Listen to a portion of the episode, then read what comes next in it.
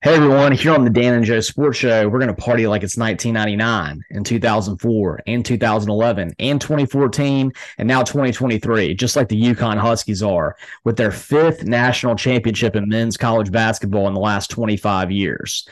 Uh, as always, I'm Dan. And I'm Joe. Uh, Joe, we, we were talking about it before the show there's I feel like UConn in men's, not in women's, but in men's is definitely the most disregarded program that's the most successful.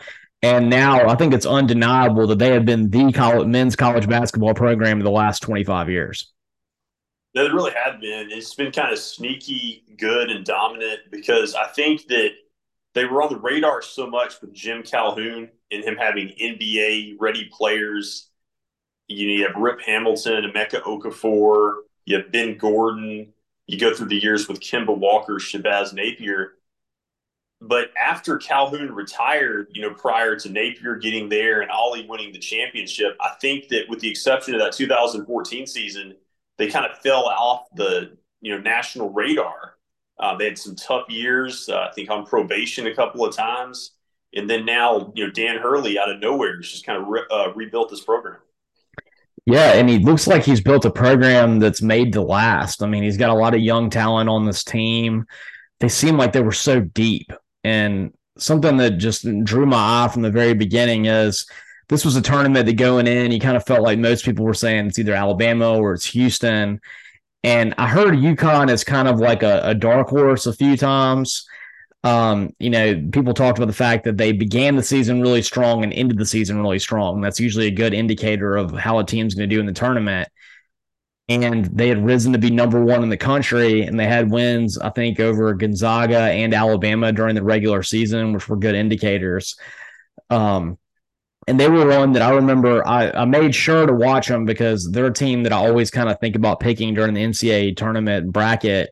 And when I watched him in that first game, I was like, this team is for real. Especially when I saw how good Sanogo was and Calcaterra and Clingan and just all the length they had. And not only their ability to score from so many different areas, um, including with uh, Jordan Hawkins, the, the air fryer, um, their defense that they had. And after I watched that first game, I remember texting uh, my friend Hunter, who's been is the course from Beach Ball Properties, is the sponsor of the show and told them that this was a team that could beat Alabama. I was like, UConn is one that you need to worry about. And that I picked them to go to the Elite Eight, and I think I had them losing to like Marquette or something. And I remember after watching that first game, I was like, I should have picked UConn to win it all. And they just got better and better every single game. And they ended up winning the national championship by never having a game that uh, I think the closest margin of victory they had was 15 points. Yeah, that, that, that's accurate. And, you know, they didn't even play their best game Monday night. You know, they were kind of sloppy. They, really didn't have to. Like, I, I really don't think anybody was going to beat them as hot as they were. You know, I, I hated it for San Diego State. You know, I was personally rooting for them to win, but, you know, they went ice cold, you know, from shooting. Uh, a lot of that had to do, of course, with uh, UConn's defense and size and length uh, in the you know versatility and depth. Of UConn, I think that was kind of understated. And I think a lot of people kind of understated how good UConn could defend in general. But what, what I've noticed, you know, we think about UConn, but when I look at San Diego State, what I have noticed um, in some of these uh, games when you've had like, you know, uh, Butler or Gonzaga that comes from like a mid-major conference and they take on, you know, a power school like UConn in the national championship game. Seems like a lot of times um, they just don't have the depth or they get kind of that they're not as physical. And I don't always think it's because they're not as talented, but I heard Eric Musselman talk about it about last year during the tournament that when he played at Nevada, he could kind of tell a difference when you get to the tournament, you're playing teams that, um, you know, year in, uh, throughout the season in their conference, they were more battle tested than you. Mm-hmm. So it's not just about talent. And I think that sometimes you have a team like San Diego State that played so well and you know clearly beat Alabama, beat FAU in an emotional game, and I think to some extent they kind of run out of steam um, at some point. Yeah, and that's a good point, Joe. I mean, the Big East has always been such a great basketball conference, and this year I felt like they had a little bit of a you know, a, a, regeneration where people got the interest back again. You saw UConn having a great regular season, but they ended up being finishing fourth in the Big East. Marquette uh, finished number one. Shaka Smart did a really great job. Uh, they had a number two seed. Uh, Villanova, even without Jay Wright, was good. I think they were in like the five or six line. Providence had a good season. They were a nine seed. And there was, uh, I think, Seton Hall, you know, in their first year with having the coach that was at St. Peter's, did a pretty good job. They got close to making the tournament. And, you know, the Big East uh, definitely, you know, continued their basketball trend. And UConn just, sh- just showed how great this conference was because they didn't even win it. And they were this dominant during the tournament. And they finished fourth in the Big East. Absolutely. I mean, they're just so tested night in and night out. And Creighton just as easily could have been playing them in the national championship game with how close that game was against San Diego State. So you could have had theoretically an all Big East uh, championship affair. So yeah, I mean the, the credit goes to to UConn. You know, I, like I said, I, I, loved the story of San Diego State. Loved uh, Brian Dutcher. I thought he's just a, a class act. Um, also just enjoyed how they won the game against FAU. I thought that was a, a classic uh, semifinal game with buzzer beater. And then, you know, Miami and Jim Larrañaga, they had, I think, a really good season by their standards, obviously, make it to their first ever Final Four, but they just ran into a buzz saw in uh, Connecticut just like everybody else. Exactly, Joe. I mean, I think that when I saw Connecticut beat Gonzaga by 28 points, that was when you knew that no one else had a chance. Yeah, yeah. I mean, that that was the the clear indicator. You know, if they couldn't hang with them, it was just everybody else that could hang with them was out of the field. And and even if some of the teams like Alabama or Purdue had not you know got upset in earlier rounds, I, I still think they probably would have ultimately lost to UConn as hot as they were.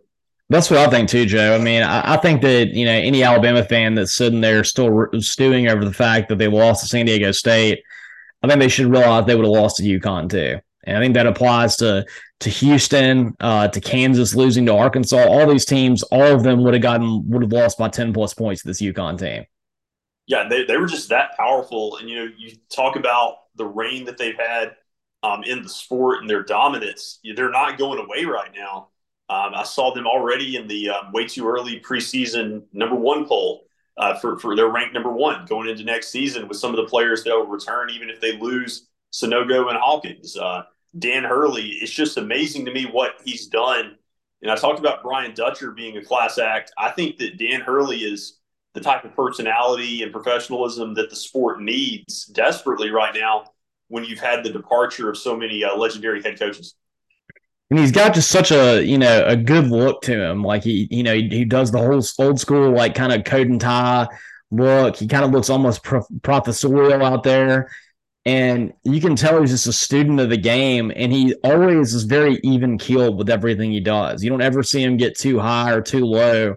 And he seems like he has control of every basketball game that he's in.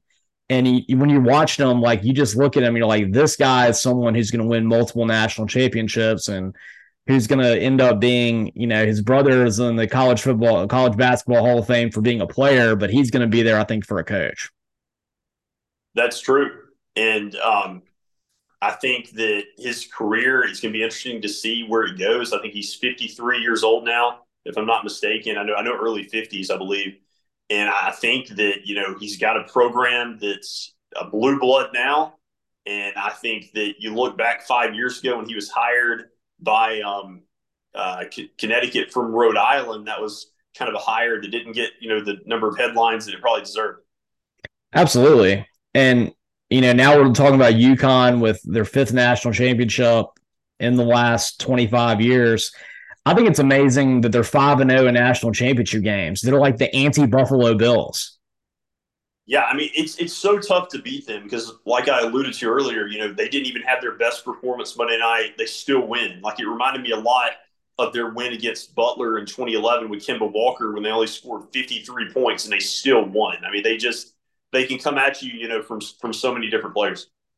Yeah, and and Joe, what I what I saw in their performance on Monday night was an incredible defensive performance because they realized that San Diego State couldn't make a three pointer and that uh, basically any kind of jump shot was not going to happen. So they just basically put all their bigs down low and they said, all right, try and drive on us and see what happens. And San Diego State, it was like running into a brick wall. They kept doing it over and over again. And it really showed that their lack of having any kind of outside game was not going to work against UConn. They were never going to win that game. Right. I mean, the only recipe I could see for a team being able to beat UConn in this tournament would have been just getting blistering hot from behind the three point line. Like I heard one analyst, I think, say during the game that San Diego State's just going to have to run down the court and just take the first best shot available. They don't need to waste, you know, the clock. But that was kind of against their strategy. You know, they're a team that likes to milk the clock, play gritty, uh, gritty defense. It's just, it's just, you know, um, an impossible task against UConn. What's interesting, Joe, is the one team that you would think, based on their style of play, would have a good chance against UConn is the one that UConn beat by 28 points in the Elite Eight, and that's Gonzaga. Gonzaga is the kind of team that can shoot it from anywhere on the court. They move at a fast pace, and they got beat by 28 points by UConn. I mean, that just tells you that there was no beating this team. Yeah, no, I I think that yeah, the, what hurt them there too is I think that the emotional letdown coming off of the UCLA win. I think it was very similar. Um, you know, not necessarily from a matchup standpoint, but I think San Diego State had some of that too. You know, like I'm not saying they would have won, but I think coming it's impossible to come down back down from that high of beating FAU on the buzzer beater too. I mean, that was the game of the tournament. Uh, you know, uh, they had to come back from 13 down against FAU. The shot to win it, uh, of course, was made by the same player that broke Reggie Miller's high school record for scoring in the state of California. And it was very well defended. And that was maybe the best jump shot I think I've ever seen in college basketball for a winner. What I love the fact too that you know that's like a real buzzer beater when you're trailing, like you're behind by one mm-hmm. point, you wish it at the end. Like that's you know that's better than a buzzer beater with a tie game. Absolutely, yeah. It was it was win or lose on that shot, and I mean it literally got out of his hand with like what 0.2 seconds left, and of course the buzzer was off when it was in the air, and that's the best kind of one. Mm-hmm. Definitely. And Joe, I mean, you know, I think that we can't lose sight of what Brian Dutcher was able to do, and where San Diego State is in the sports. We're talking about where UConn is. I mean, obviously, right now they are the program in the last 25 years. But of the last five years, I saw the stat come up during the game, and the more I thought about it, it made sense that over the last five years, uh, San Diego State has the third best winning percentage of any college basketball program. I think number one was Gonzaga, number two was Houston, and then number three was there at San Diego State. And you think about it, every year they make the tournament. I mean, every year they're usually above a six seed, which playing in the Mountain West is not easy to do. And it just shows the you know how well they've done during the regular season and the fact that it shouldn't have really shocked us that much that they made it to this point. No, it, it really shouldn't in retrospect. And uh, you know, Brian Dutcher even said, I don't know if I believe this just yet, but he claims that next year's team with the recruits he has coming in may even be more talented I guess he's talking especially from an offensive standpoint with a recruiting class. But when I look back at the last few years for San Diego State, I feel really good for their program to make it to the Final Four in the championship game because I know a lot of people were talking about the fact that they missed out on the 2020 tournament when they would have been a one or a two seed. And honestly, that team was as good as anybody. And so I felt really good for them to, you know, get that opportunity this year. Yeah, definitely. I mean, they were a team that was worthy of getting to a Final Four. I mean, you think 10 years ago they had that team with Kawhi Leonard that was so good. And I think that actually may have been a team that lost to UConn and, and didn't yeah, and didn't make the Final yeah, Sweet Four. 16. Yeah, they all they lost in the Sweet 16 to to UConn, who ultimately ended up winning the national championship that year too. And you know, something else too that was interesting. I'm kind of going off on a tangent now about conference realignment. I think that this show that the Pac 12 to have any hopes of surviving, they need to be making that call to San Diego State and doing it now. It's in a huge market. It's in a great city. I love the city of San Diego. I have cousins that live there when I was a kid. I used to go and visit. I thought it was the coolest place. I mean, it's just gorgeous. You have mountains, you have the ocean, you have a great temperature. It stays between like 70 and 80 all year round.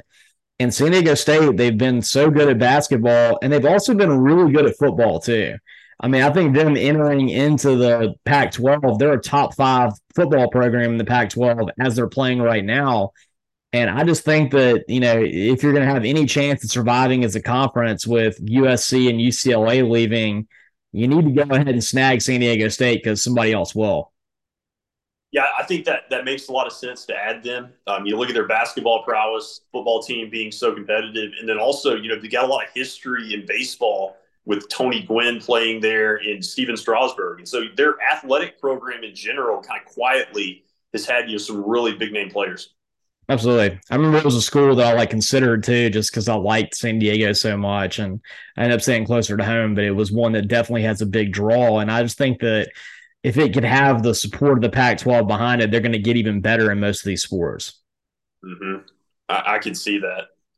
And on that same vein, Joe, you know, we were talking about the great decision that the UConn made to get out of the uh, to get out of the AAC and instead move into uh, instead move into the Big East for basketball. It did kind of leave their football program in a lurch. They had a good season last year, but I think about, you know, when the Big Ten made this huge push, not this latest one to get UCLA and USC, but when they added in Maryland and Rutgers, I wonder if they made a mistake getting Rutgers and not taking UConn. Because you think about UConn's, their, of course, their men's basketball program, five championships in the last 25 years. Their women's, I mean, it may be what, 12 11. national champion, 11? Okay, 11 national championships. Yeah. Uh, they got 11 titles with Geno Auriemma. I mean, you know, there's been other teams come up for a few years. Kim Mulkey at Baylor, Dawn Staley at South Carolina. Uh, you know, now you got, you know, LSU winning one. But the team that consistently is always there over the last 25 years, UConn women's, you would get both those in the Big Ten. Their football programs had some some ups and downs, but I would certainly say that it's at least, you know, on the same level as Rutgers. And to me, if the idea of having Rutgers join your conference is you want to get the the the northeastern market, the New England market, and the New York market, UConn does that because you have people that commute to New York City every day that live in the state of Connecticut, also ones that commute to Boston. And I think you actually get a better program that gets the same result in terms of media. And I don't know why they chose Rutgers over UConn yeah, I almost wonder, you know, if UConn really chose the Big East for them. Like, I think that there was a lot of discussion about UConn once they joined the AAC. Their fan base was kind of outraged over the lack of the rivalries that they used to have. I think you may have mentioned it earlier, either before the show or during this segment. You know, they miss the rivalries that are so natural with St. John's, with Providence, um, with Georgetown. And so now they have that back in the Big East Conference when it comes to basketball, I just assume watch that is just about any other conference with the, the quality of the the play that we see. And I love the fact that the tournament, the conference tournament, is still in uh, Madison Square Garden. Yeah, Joe. Outside of uh, you know watching SEC tournament, the one that I've always watched is the Big East tournament because it always seems to have such fanfare to it at Madison Square Garden. I remember I watched the Big East tournament where UConn and Kemba Walker they were ninth, finished ninth in the league, and then won the tournament and made this great run through all these really excellent teams that were in the Big East, and ended up, of course, you know, winning the national championship that year. But that kind of tournament gets that excitement going, and I think they have the best tournament of any conference in college basketball. No, they really do. Just the last, um, just kind of random side note, I'll say.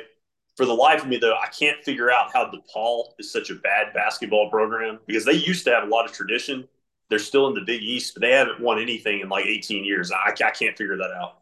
I always like forgot that they were in there. I mean, they're like that Catholic school that's kind of like forgotten about amidst, you know, Creighton, who's become a real good power lately. And then, of course, the classic powers of Georgetown, Seton Hall, St. John's, which St. John's, I'm excited to see where they're going now with hiring Rick Pitino. I think that's kind of a cool, like maybe last stop for him. You know, St. John's is a program that uh, you know, they were great in the 80s. I think they ended up they made one one or two national championship appearances. I don't think we've ever won it before. I remember the Charles Barkley Auburn team. That was their great upset. Was over first seeded St. John's, uh, and that was kind of what you know put Charles Barkley on the map. And of course, Georgetown. You know, the Patrick Ewing experiment didn't work very good, but now they have uh, Coach Cooley from over in Providence left one Big East team to go to the other one. And, you know, Providence has been doing so good under him. And I just think that you have so much depth right now in the Big East. And of course, I'm so excited to see what's going to happen uh, with Seton Hall with the St. Peter's coach. The got a young talent there. Yeah, I mean, just so many storylines and just so many great head coaches. And I, I think that Rick Pitino said in his press conference he wants to try to take St. John's to a Final Four in his last hurrah. Yeah, I think that's a cool last hurrah for him because it it made a perfect sense. He didn't have to move.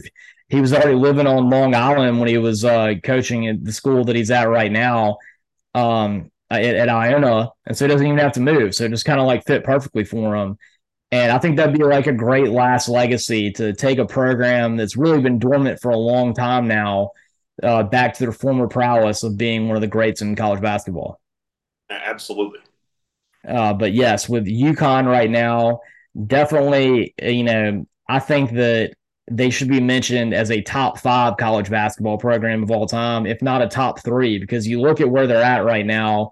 You have UCLA with 11 national championships, Kentucky's got eight, then North Carolina has six, but then UConn's sitting right there with Duke and Indiana at five, and they're ahead of other like teams like you know Kansas. They're always considered among the ones that everybody wants to watch out for. And they've done it in the last 25 years. And so now, in my mind, uh, you know, when you're talking about the Blue Bloods, you're making a huge mistake if you're not mentioning UConn in there as a top four, top five overall program. Yeah. And just to build off of that point, I mean, to put it in perspective, since UConn won their first national championship, UCLA has not won a national title. Indiana has not won a national title since I think 1987. So I mean, UConn definitely has uh, made their case. Yeah, and Joe, I mean, the most successful program after them over the last 25 years is a tie between Duke and North Carolina at three. So not only has nobody else won five, nobody else has even won four. And so all these programs that every year you want to talk about Duke, they've only won three in the last 25 years. North Carolina only three in the last 25 years. Kansas only two in the last 25 years. And then you want to talk about Syracuse, they've only ever won one. I mean, and Kentucky. Really, Villanova. Villanova would be up the next uh, uh, layer, I guess. Yeah, I think Villanova has been more successful over the last 25 years than Kansas has. I would say probably you'd have UConn, then Duke and North Carolina, then Villanova, then Kansas.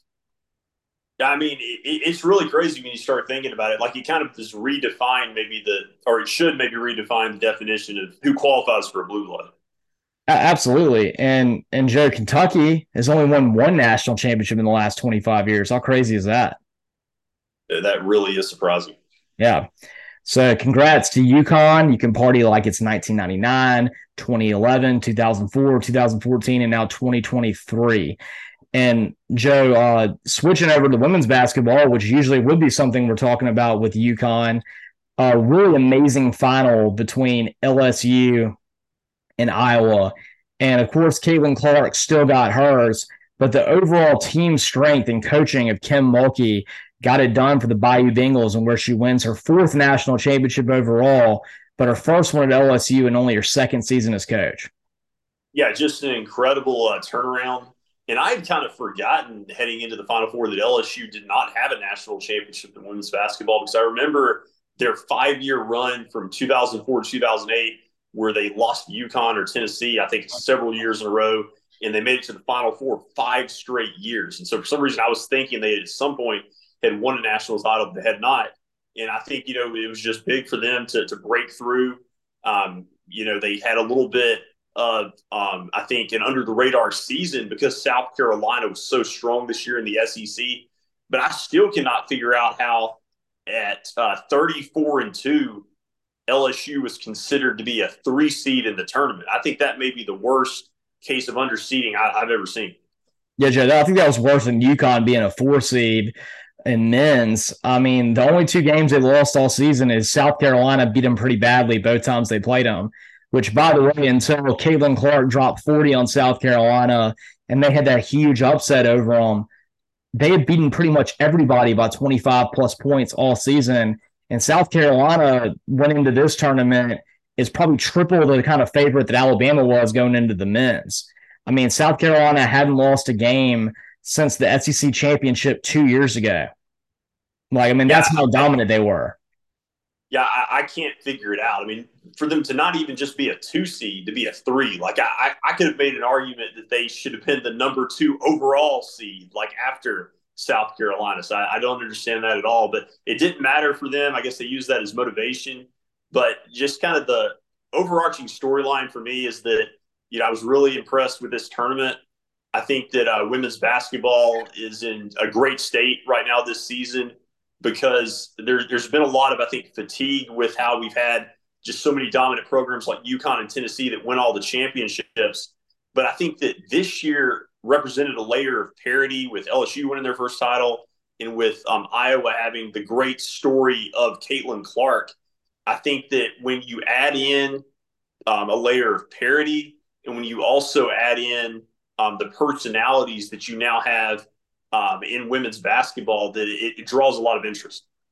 Yeah, Joe. I mean, you talk about the brashness and just the general, like, you know, kind of in your face nature of how good Caitlin Clark is. And then you also add in someone like Hayley Van Lith uh, from from Maryland, or, or, excuse me, from Louisville that just got under so many people's skins, uh, including Caitlin Clark.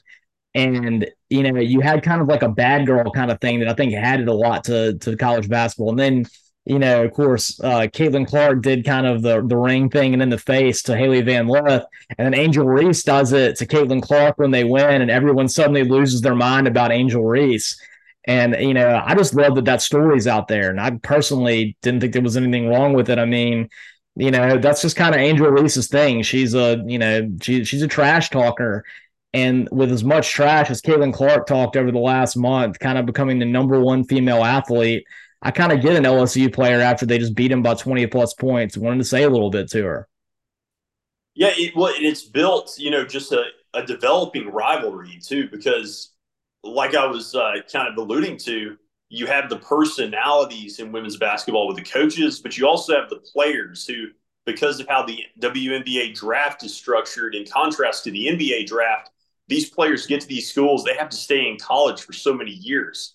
So Caitlin Clark is not eligible for the WNBA draft until next year, based on where her birthday falls. And actually, from an eligibility standpoint, if she wanted to, she could stay until 2025 because of the COVID year a few years ago, which would that's not going to happen. But that just shows you, you know, the difference. And I think that having these players in the women's game stay at the same school for three or four years sometimes, that's what we're missing right now in the men's game.